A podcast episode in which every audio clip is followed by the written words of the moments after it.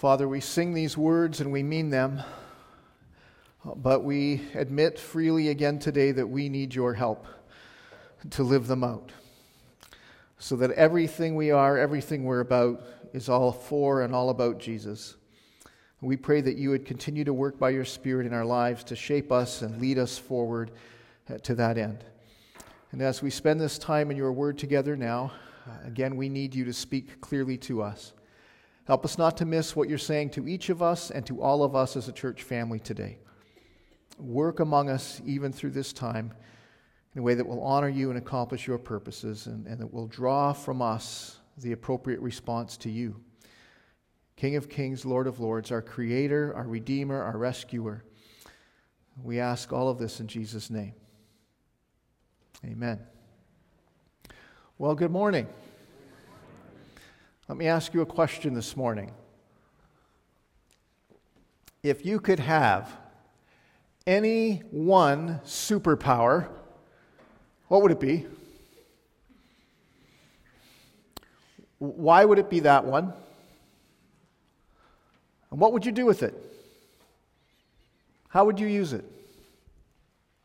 USA Today did a poll recently of American adults, not children, American adults, in light of all the superhero movies, the resurgence of all of that kind of a thing. And they asked American adults if you could have one superpower, what would it be? The top five answers were these. Number one, I would love to be able to read minds. Number two, I'd love to be able to fly. Number three, I'd love to be invisible. Number four, I would love to have super strength. And number five, I would love to be able to walk through walls. Those were the top five answers. The radio show This American Life picked up on that and followed up on it and did some interviews and some call in shows and those kind of things. And in response and in summary to those, the commentator on that radio program made this statement. He said, What surprised me most was how quickly everyone answered that question. It's as though they'd already been thinking about it. They knew exactly what they were going to say, and they knew exactly how they would use the power that they were going to have. And he said their, their plans were not always flashy or heroic or all that noble. He said, typically, this is how it goes people who turn invisible will sneak into the movies or onto airplanes. People who fly stop taking the bus. Here's one thing that pretty much no one ever says I will use my power to fight crime. He said, All these superhero movies about fighting crime, and yet nobody wants a superpower so that they can fight crime. He says, No one seems to care about crime. Take, for instance, the guy who actually said, I don't think I'd want to spend a lot of time using my superpower for good. I mean, if you had to rescue somebody from a burning building or something like that, you might catch on fire. Wow. We want superpowers, we just want them all for us. Jeff, it looks like you're not going to be able to have a job anytime soon. Wow, incredible. Well, let me ask you that's kind of a fun discussion to have, maybe with your family or friends occasionally. If you could have a superpower, what would it be and how would you use it? Might give us a little window into each other's uh, personality and our thought process and that kind of thing. But let me be more realistic with you this morning. Let me ask you this question If you could have one spiritual gift, what would it be? Why? And what would you do with it? How would you use it? Would you use it for your benefit, or would you use it for the good and glory of someone else? We've been walking this spring and summer through a series on the person and work of the Holy Spirit. We began in Acts chapter 1, and we saw that the presence of the Spirit of God is what makes the difference between one individual and another, one group of people and another. It is the presence of the Spirit of God that enables us to walk with God and empowers us to do what He called us to be and to do, and that is to be witnesses of Jesus Christ. Then on Pentecost Sunday, we looked at Acts chapter 2, at the arrival of the Holy Spirit. And we saw there that the arrival of the Holy Spirit was clearly a, a, fulfillment, a keeping of the promise that God had given to do that, to send His Spirit to indwell His people, to empower them for life and for ministry. But we noticed in that passage something that is very clear is this you will never understand or experience anything to do with the Holy Spirit, that promise fulfilled, if you do not first respond to the first promise that God had made to send a deliverer, a rescuer, the Christ, the Messiah, the anointed one, his son Jesus, to rescue you from your rebellion against God and the consequences of that. If you do not embrace Jesus first, the Holy Spirit will just be beyond you. Any discussion of the Holy Spirit, you're not going to understand. We then looked a few weeks ago at what it means to walk by the Spirit, to live by the Spirit. We looked into Galatians 5 together. We saw that the evidence of the presence of the Spirit of God in somebody's life is the fruit of the Spirit. And remember, we pointed this out very clearly. The grammar there is not, these are the fruits of the Spirit, like it's some kind of checklist. This is one thing, this is one fruit. It's like an orange with all the pieces inside, all wrapped together. This is what the Spirit of God produces. This is who He is in His character and conduct. This is what He produces in the life of those in whom He dwells. So, the evidence of the presence and power and work of the Spirit of God in someone's life is that we see the fruit of the Spirit there. And we saw that the fruit of the Spirit is demonstrated most readily and most obviously and clearly in how we interact with each other. Well, this morning, we want to pick back up. We've had a couple of weeks away from this series. We want to pick back up and we want to talk about serving by the Spirit. We've talked about the Spirit's work in us, in producing His fruit in us. Now we want to talk about the work of the Spirit among us, together as God's people. He works in us individually the demonstration of that is how we interact with each other. But he works among us collectively as he gifts, as he equips the body of Christ, the family of God, to serve each other and to serve with each other. So we're going to look at this today. What does it mean to serve by the Spirit? And to do that, we're going to look at 1 Corinthians 12. So I invite you to turn to 1 Corinthians chapter 12 with me this morning.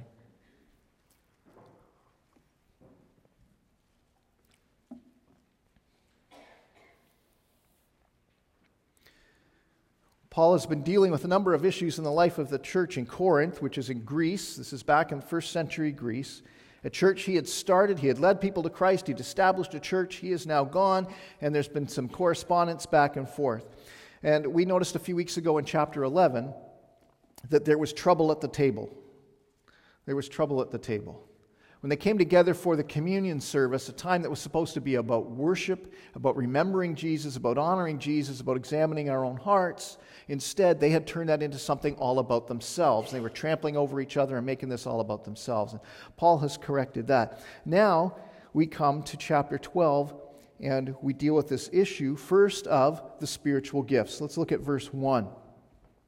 Now, concerning spiritual gifts, brothers, I do not want you to be uninformed. You know that when you were pagans, you were led astray to mute idols, however, you were led. Therefore, I want you to understand that no one speaking in the Spirit of God ever says Jesus is accursed, and no one can say Jesus is Lord except in the Holy Spirit. Now, let's just pause there for a moment as, as we begin this look at spiritual gifts this morning. One of the things you have to understand if you are going to rightly understand, correctly understand 1 Corinthians chapter 12 is this. Paul is answering questions. He's not just pulling this out of the air and saying, well, I guess now we'll talk about this. He's answering questions. The first half of this letter, the first six chapters, uh, Paul is writing and he's instructing and he's feeding them more instruction as they walk with God. In verse 7, chapter 7, rather, verse 1, he makes this turn, this change. He says, Now about the things you've written to me. The rest of the letter now, he is answering questions that they have asked. They've said, Paul, we're confused about some things. We have a lot of questions. You only taught us so many things. How do you, how do you help us with this? And so Paul has addressed all kinds of different issues uh, issues of marriage and sexuality, issues of, of meat sacrificed to idols, all, all kinds of things that he's addressed. And as he walks through that list, he now gets to this area of spiritual gifts. And so, one of the things you have to have set in your heart and your mind as you come to 1 Corinthians chapter 12 is you understand he's answering a question. And so, the goal of this passage is not to take their controversy and make it ours. The goal is to say, how did Paul answer that specific situation in question? How do we take that? What does he say about it? What does he say is behind it? How do we then learn about spiritual gifts and about our service in the body from what he says? How do we apply that to the rest? As Paul talks about the purpose and practice of spiritual gifts. Their question is not, do spiritual gifts exist? Their question is, what is the purpose and how do we practice these gifts? So you look at the setting here in the first, in chapter, verse uh, 2 and 3, rather, of chapter 12. And what is the setting? We're in Corinth in first century Greece. And you have a bunch of people who have come to Christ. They become followers of Jesus out of some incredibly strange, dark, evil backgrounds. They come out of these pagan acts of worship and, and all the things that were associated with that. And that creates a few confusions now. For instance, they had seen and heard spiritual things. They'd been led by spiritual powers. They had seen some pretty incredible things take place. It was dark and it was evil, and it did not come from the Lord, but they had seen and heard spiritual things. And so now, in the life of this church, they're seeing and they're hearing spiritual things that are clearly beyond themselves, and they're saying, How does this fit? Is this from the Lord, or is this from what we used to participate in? And if it is from the Lord, this kind of thing is pretty impressive. Can we all participate? Those are the kinds of questions that they were asking. And so that's what they're sending out to Paul, and Paul is writing back to address are these things legitimate, and how do we go about working with them? So, with that in mind, keeping that set, we're going to go forward now into chapter 12.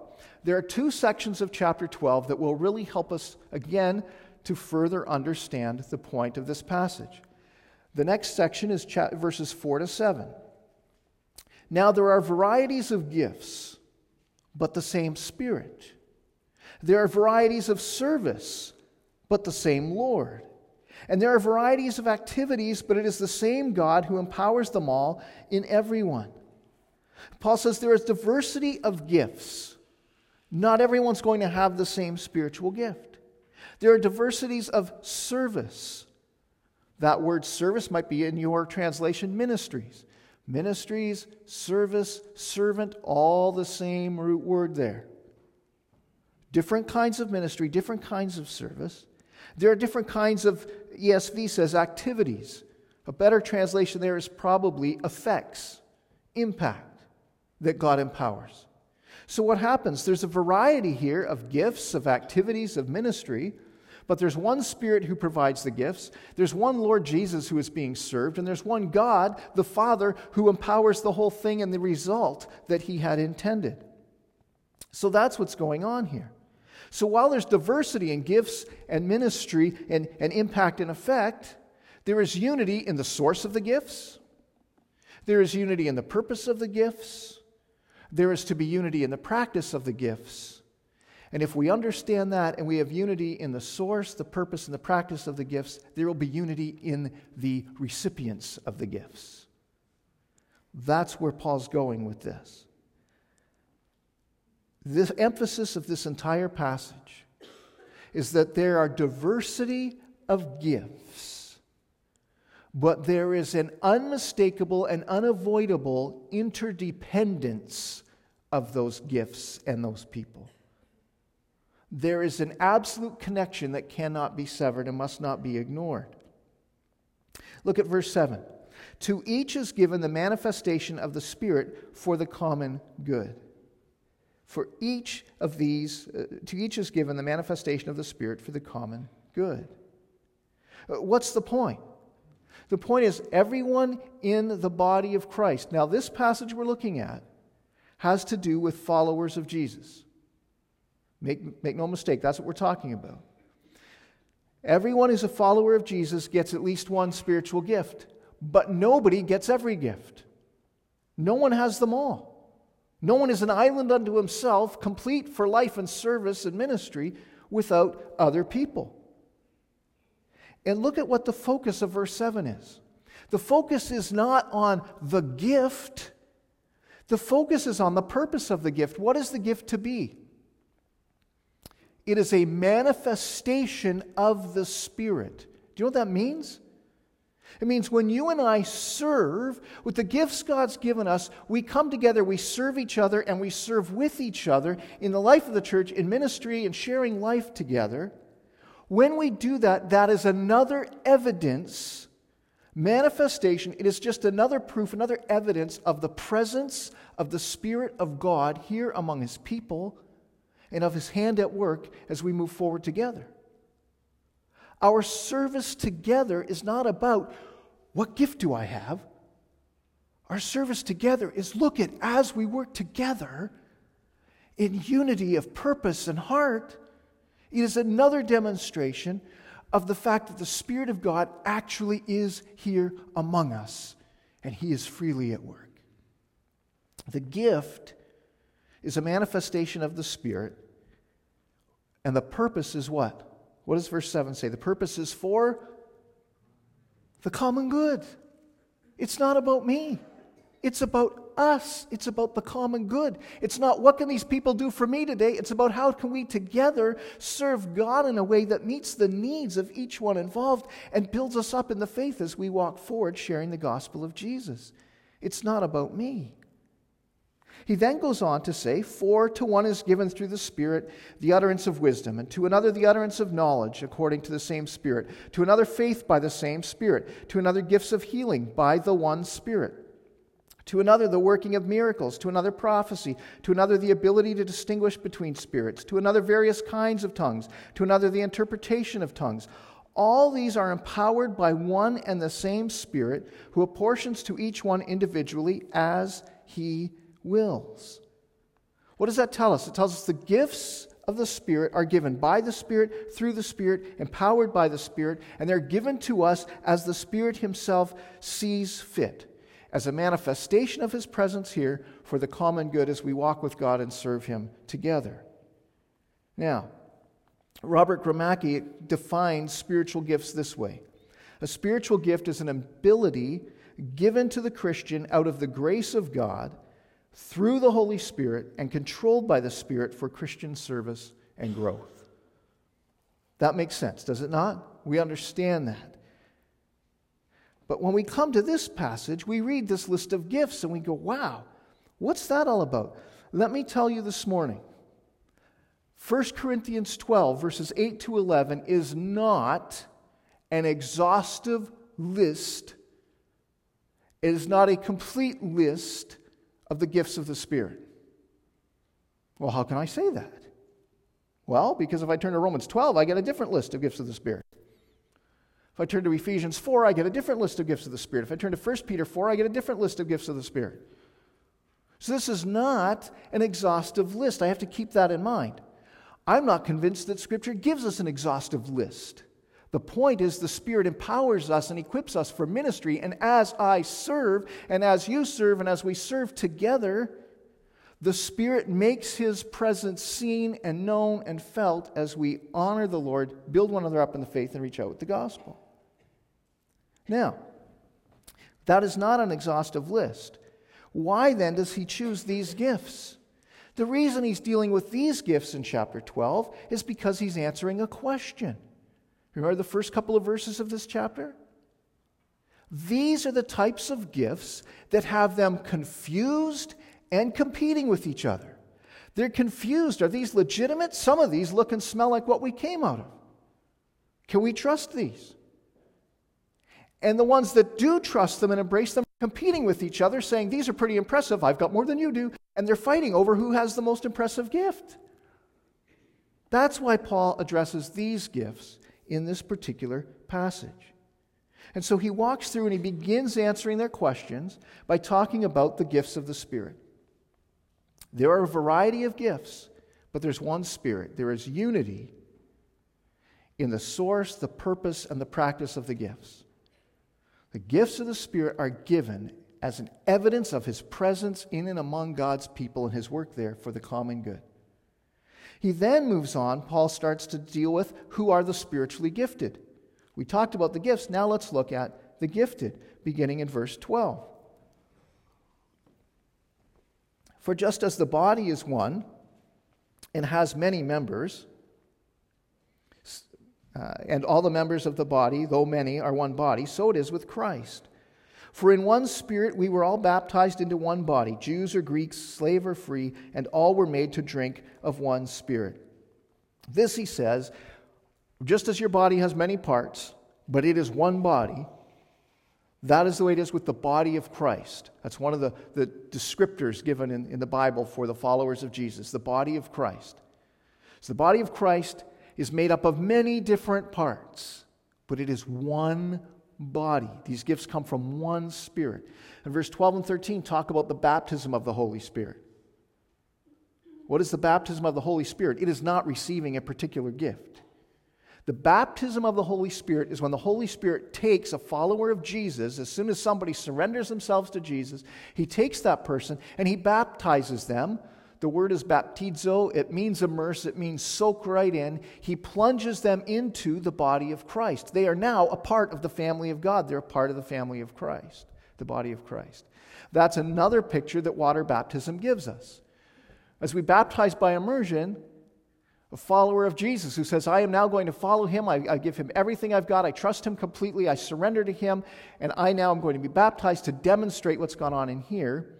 Romans 6 says when the person goes down in the water and comes up, it's a demonstration that I have died to my sin and myself, and I've been buried just like Jesus was, and just like Jesus was risen to new life, I now am living new life in him. Another picture of water baptism is the baptism of the Spirit, where the Spirit of God takes that believer and plunges them into the body of Christ, and they are now a part of the body of Christ, the family of God, walking forward together. All right. Having said that, that it's one body with many parts, but it is one unified body, Paul then launches into two different sections, verses 14 to 20. He looks at my assessment of my service, my value, my contribution to the body. For the body does not consist of one member, but of many. If the foot should say, Because I'm not a hand, I don't belong to the body, that would not make it any less a part of the body. If your foot woke up this morning and said to your hand, You know, I'm not a hand. I don't, I don't get the, the visual impact of a hand. People don't decorate me with rings like they do with the hand. I don't, I'm not seen by the hand. I don't get to do cool things like the hand does. You know, I kind of smell. They cover me up with socks. They hide me away in shoes. I, I just, I'm not part of the body anymore. Would that make the foot less part of the body? No, you need your foot. The body needs the foot, right? Just because the, the, the foot says, I just don't feel like I get enough credit. I'm not seen. I'm not valuable. I, am not, wh- why don't I get more credit? That doesn't make it less a part of the body.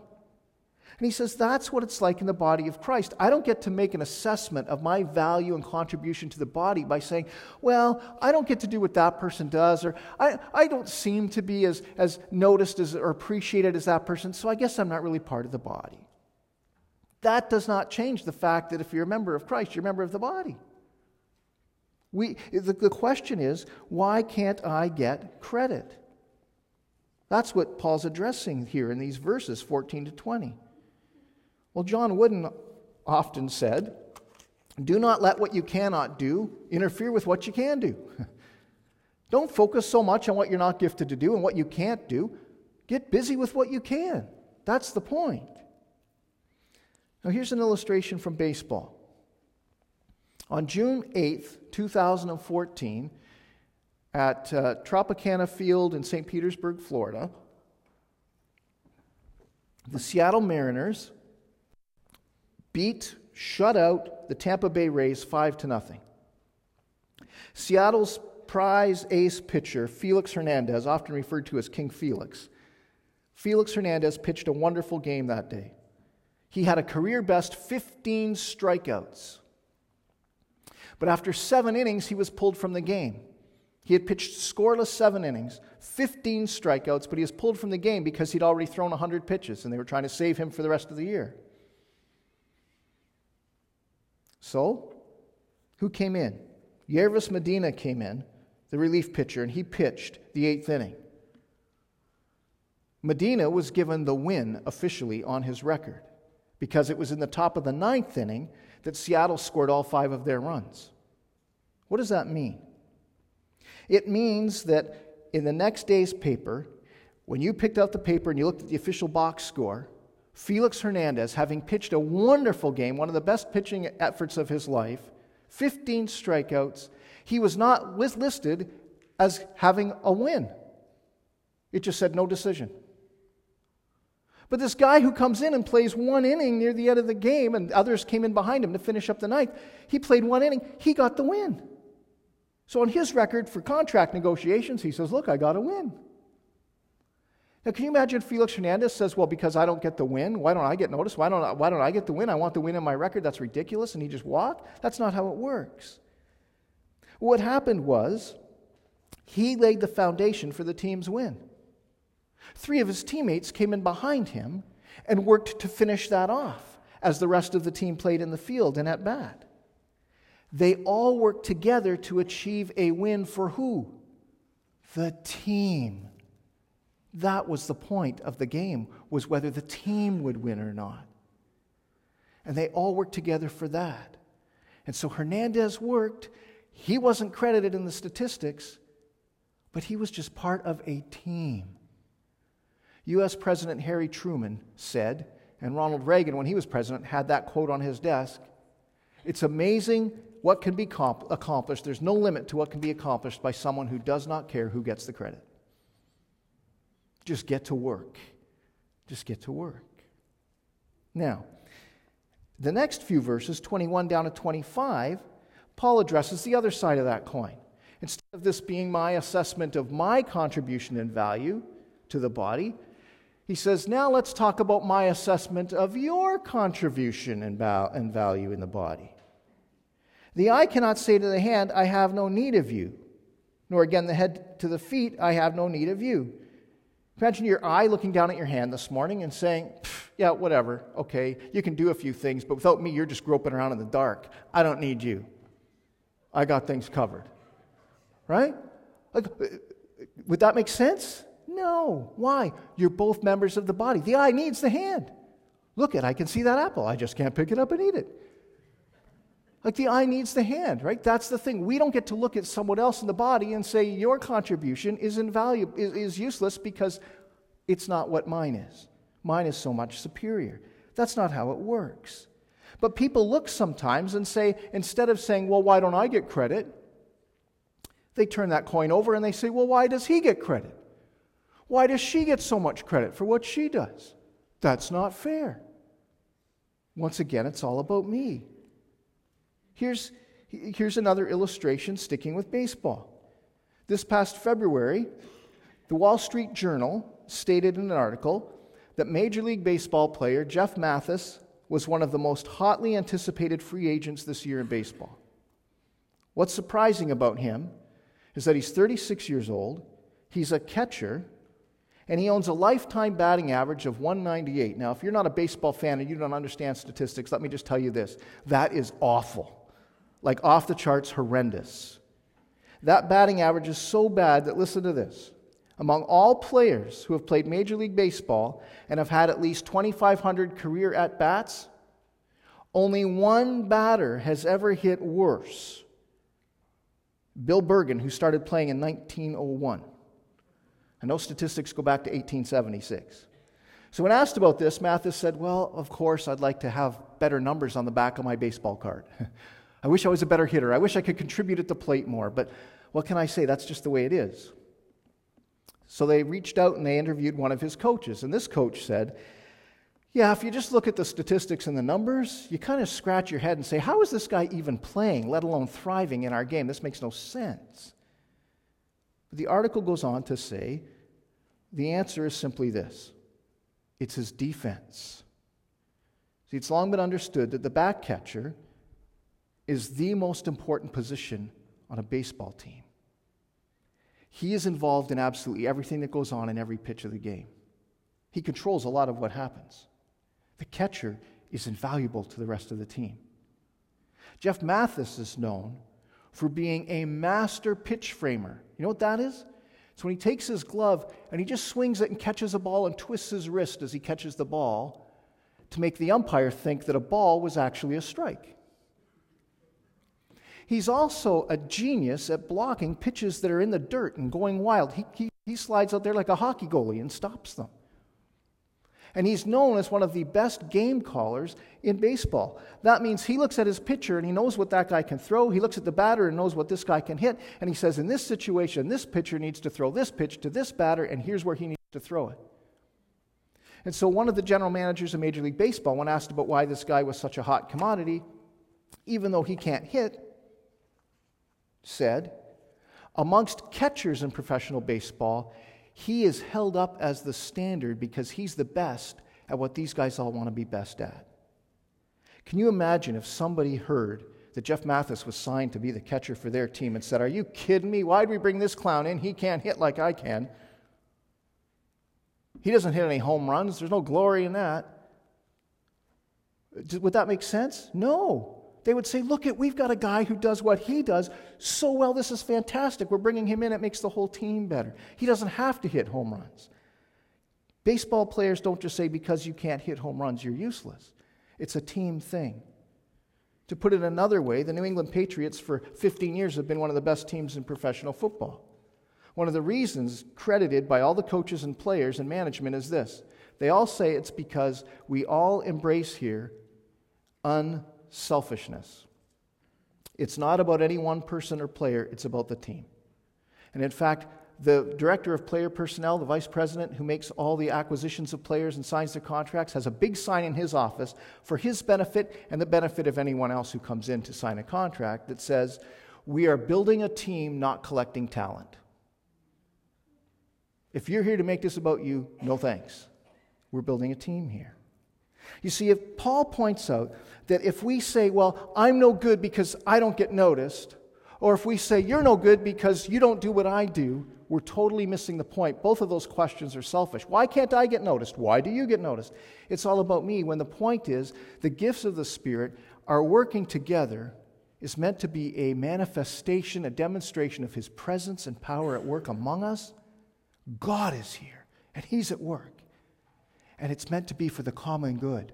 It's not about any one individual. Well, God says in these verses 21 to 25, God says through Paul that the body performs many functions.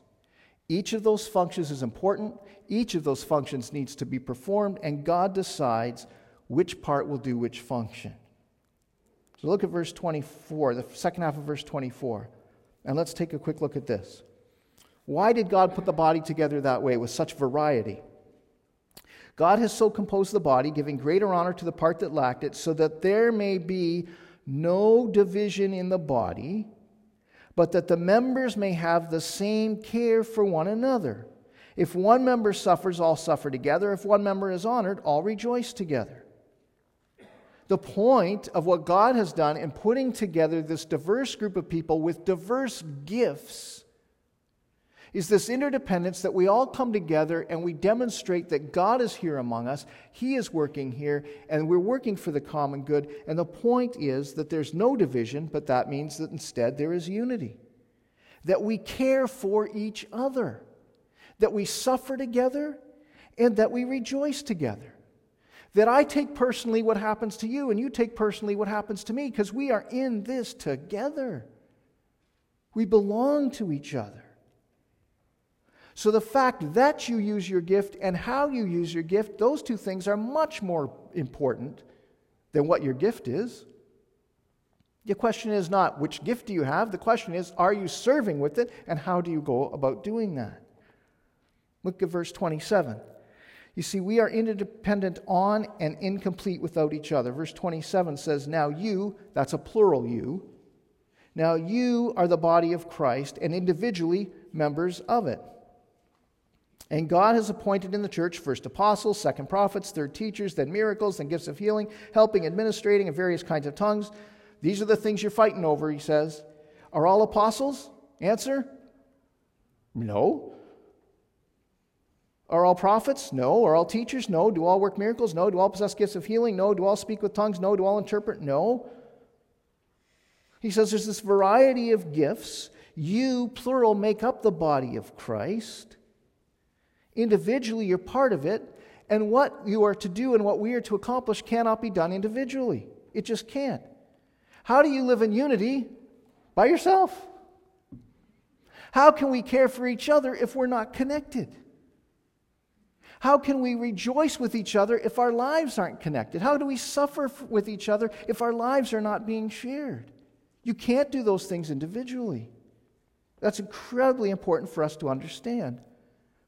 You and I come to Jesus one heart at a time. One heart at a time. As one by one, we understand the truth that we stand before Almighty God, our Creator, the Lord of everything we stand guilty of rebellion against him.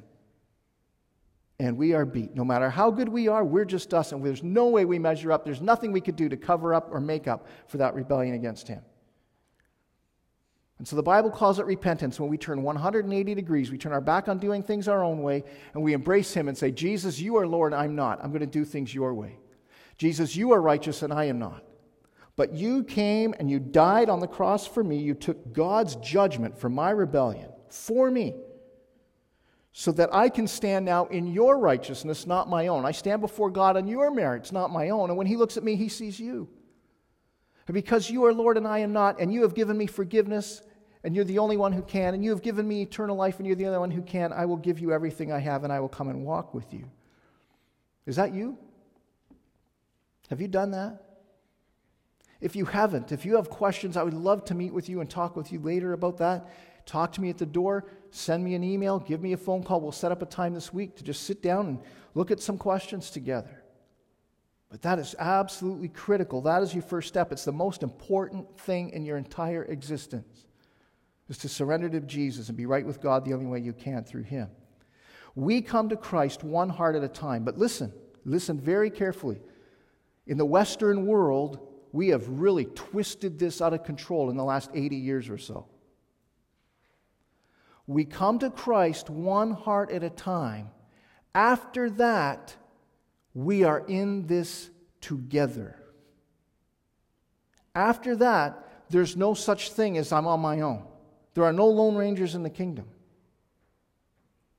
God says from the beginning of the scriptures to the end that He is working in human history for what? To collect a people for His name. Not a group of individuals for His name, a people for his name. So I would humbly suggest that anyone who says that I come to Jesus individually and then I just keep walking with him on my own, I don't need anybody else, I don't need to connect, I don't need to be part of anything else, I humbly suggest that you simply pick up a New Testament and read it. Because right from the beginning of this thing called the church, it is an institutional, organized, group, collective, corporate thing. We are a family. We are the body of Christ. And no member gets to wander off from the body and be on its own somewhere. We're in this together. That's what Paul is teaching here. Critical for us to understand. So, what does verse 31 mean then? After all of this, he says, These gifts that you've been fighting for, and again, he lists the gifts that they've been arguing for, the same ones that he's been talking about. He says, After all of this, but earnestly desire the higher gifts. Now, what does that mean? You just told us not to argue over gifts. Verse 31 in the original Greek language is kind of tricky grammatically.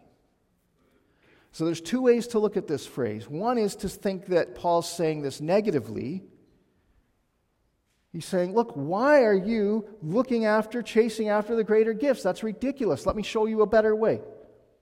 Don't do that.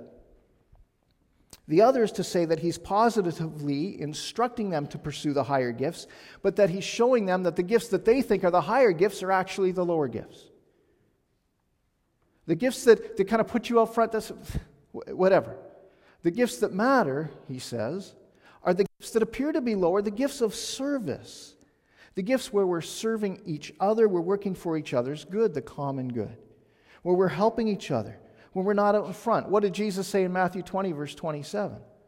The mark of greatness in the kingdom of God is not your achievements or your position, it's your servanthood. Whoever wants to be great must be your servant. That's the way it works. So, Paul talks about the spiritual gifts and he answers their questions about these. Yes, they exist, there's a variety of them. But there's unity in, in their source and their purpose and in their practice. They're there to demonstrate that the Spirit is here at work, and they're there for the common good. He talks about the spiritually gifted. Everyone who's a follower of Jesus has been gifted somehow, in some way, and we are interdependent on each other to have this all come together in a way that serves the common good and achieves God's purposes as we serve together. But then he moves and he talks about something very significant by completing this thought, and this is where I don't like, again, where we put the chapter divisions in. We did this later to help us out, and I mean, for convenience sake, to help us be able to turn in our Bibles to the same passage. Paul wrote a letter. This continues on. And Paul then speaks about the spiritually useful. He says, I will show you a still more excellent way. You want to know how to handle this whole thing with gifts better? I'm going to show you. I'm going to show you what it means to be spiritually useful. Remember, Galatians 5 told us the Spirit's work in us is producing the character of Christ, and that's demonstrated as we interact with each other. Here, we've been talking about the Spirit's work among us, having these gifts, using these gifts to care for each other and serve each other for the common good, that Christ may be seen.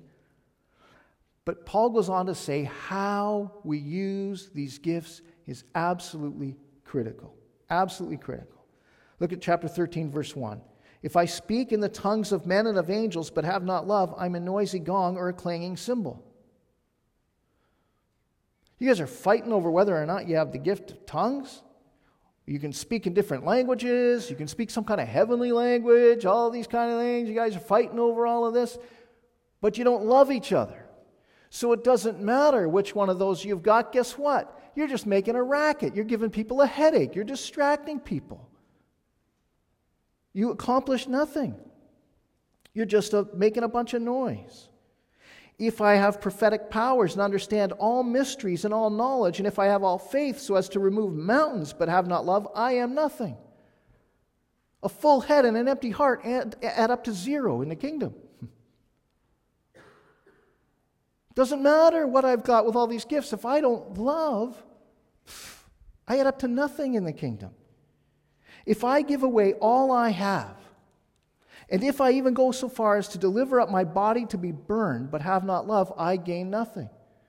But I sacrifice everything I own. I just give till it hurts. I give till there's nothing left. I'll even give my life and my body as a martyr. Great, but if you don't love anyone, it's accomplished zero. It's zero good. You're making noise and not helping if you're using these gifts with no love for each other, Paul told them. If you're using your gifts with a full head and an empty heart, Paul says, it doesn't matter what it looks like in Corinth, you're accomplishing nothing. If you're sacrificing everything you've got and you're even willing to die there in Greece for the sake of Jesus, it's useless if you don't love each other. He says these, seem, these things seem great, and you're fighting over them because they seem great, but they accomplish nothing because you guys are arguing over them and competing for them. And that root goes all the way back to chapter 11 and the way they treated each other when they came to the communion table together. It was evidence and demonstrated right there. And he says, Because you're fighting over these things, you're not accomplishing anything. So instead, he says, Here's the way to go love is patient and kind. Love does not envy or boast. It is not arrogant or rude. It does not insist on its own way. It is not irritable or resentful. It does not rejoice at wrongdoing, but rejoices with the truth. Love bears all things. It believes all things. It hopes all things. It endures all things. Love never ends. What is he telling us? It's not about me. These gifts are not about me. It's about my love for the Lord and my love for my brothers and sisters in Christ as we serve together. That is what makes us useful in the body of Christ. Is our heart for God and for each other. And when we love each other as we serve, who cares who has what gift? God's put us all together, and let's just serve Him and make, make, make it clear to everyone who watches the Spirit of God is here. He's at work. Look at what He's doing for the common good and the good of the mission of representing Jesus in our community. Do you see that here from this passage? 1 Corinthians 13 is not for Valentine's Day. Now, there's some great uh, applications there to marriage, isn't there, and to love? Sure. But what's he talking about here? Chapter 14 is talking about gifts. Chapter 12 is talking about gifts. What do you think chapter 13 might have to do? Gifts. He's talking about the way that we serve. That's what he's talking about here. He goes on in chapters 8 verses 8 to 13 rather of this chapter to tell us that gifts are temporary. Gifts are partial. No one's got them all.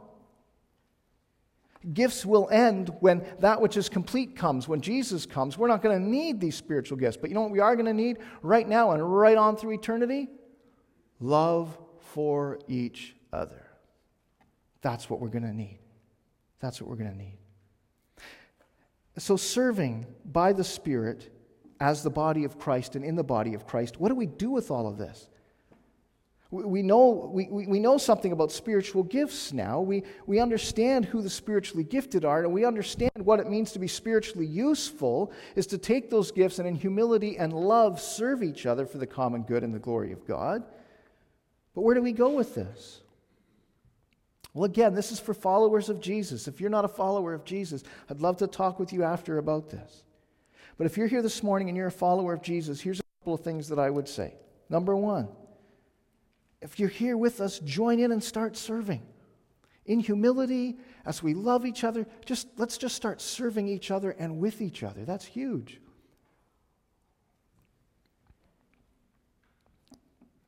Because we're told that is the point. Well, where do I start? I don't know what my gift is. That's okay, just start. You know, there's things around your house that just need to get done. You notice that? Nobody says, I got the gift of, you know, doing the dishes. It's just, well, why didn't the dishes get done? Well, that's not my gift. How would that discussion end in your house? I think it's the same way in the body of Christ sometimes. Well, why didn't that get done? Well, I don't have that gift. It just it needs to get done. You saw the need, step in and let's go. And as we just start serving with a heart of humility before God and love for each other, and we just start serving, we serve each other and we serve with each other, amazing things will happen as you keep your eyes and your ears open the doors that God will open, the opportunities that He'll provide, and the fit that He'll find for you. And you go, oh, this is why I'm here. This is fantastic. And He'll open that door and He'll put that together, He'll piece it together for you. Let me also tell you this.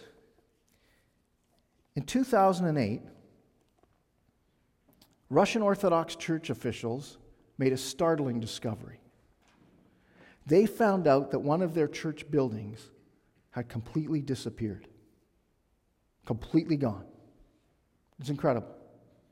What happened was they had closed that church a decade before, just northeast of Moscow in this particular town because the church wasn't doing so well, so they closed the church down. Ten years later, there was a resurgence of, of that church in, in the area, and they were looking for reopening that church. And so the uh, powers that be said, okay, we're going to send a couple guys out there, check out the building, see how we got to clean it up, make sure it's good to go as we reopen that church. And they got there, and it was gone. Well, they hadn't sold it, they didn't figure on aliens. what happened? So they went and they carried out this investigation. You know what they found? They found all of those bricks that put that church together could be found in a neighboring town. What had happened was, over a period of years, a developer, a builder in a neighboring town, told the local people who had next to nothing, I'll pay you one ruble, about four cents, for each of those bricks. They're not using that building anyway. And these people had gone and they had chipped away one brick at a time. They'd taken this church down and they'd carried it off and they'd sold those bricks one at a time to this builder so that he could use them for his other projects. One brick at a time, that church came down and slowly but surely it disappeared. It completely disappeared. Let me just connect this up this way.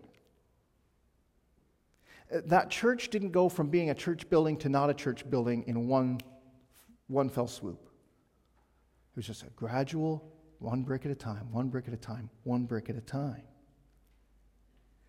Look at it this way the Bible talks about the church being the body of Christ. But Peter also talks about the, the church being a building that God is building, with each of us being living stones, living bricks, built upon the foundation of Jesus Christ. A building representing His glory, a building demonstrating His presence there in the community. That's what God is building together, one brick at a time. And so, churches don't disappear in one decision, in one choice, or one situation. That'd be very rare. How do they disappear? one brick at a time. When one of these living stones says, you know, I think I'll just watch a TV preacher. When one of these living stones says, you know, I got, I got better gifts than these people got. I'll, I'll just do my own thing. When, when one brick says, you know, I don't really need the organized church. I've got everything I need right in here, and I'll just walk with Jesus on my own completely contrary to Scripture. Each decision takes away one more living stone. And in the end, the church that was intended by God to represent His presence there in that community amongst His people, bring glory to Him and lead more to Him, is just God. It's just God. Here's, here's another thing that I would say to us this morning if you're here and you're a follower of Jesus. If you're serving, fantastic. Do you have a friend who isn't? Just invite them to come and join you. Come join with me and let's, let's work at this together. Let's see what God might do. Over the summer, as people take vacations, man, we can overlap. We can go for a month without seeing each other because of the way our vacations overlap and that kind of thing. But if you come to church and you look around and you see that somebody's not here, Call them. Hey, I, I missed you at church on Sunday. Everything okay? Are you sick? Do you need anything? What can I do to help? No, we were away. Oh, good. How was your vacation? It's not the same without you. Glad, glad to hear everything's okay. Looking forward to seeing you on Sunday. And then the next Sunday, when you see them, walk over, shake their hand, and let them know how good it is to see them here with you. Make sure you connect. That's in here. What do we do with other ministries out there? I'll just simply say this. We need to be aware of many other true ministries out there in our community that God is using. Aren't you grateful for that? Yeah. There are things that people and groups and churches that are calling themselves ministries that frankly aren't because they're not preaching the Bible and not preaching the gospel.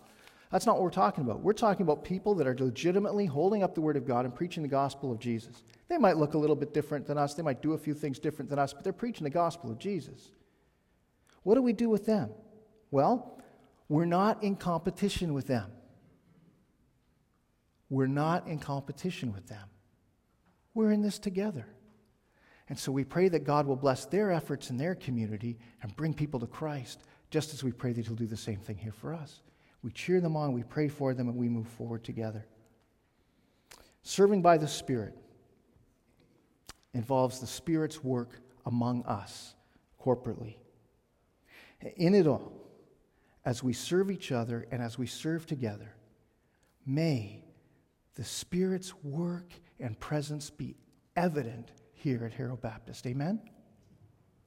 May Christ be seen. May Christ be honored and people in our community reached with the gospel. May the people of God be strengthened and built up in the faith as we use the diverse but interdependent gifts that God has given by His Spirit for His glory and the common good. Are you in? Let's sing together.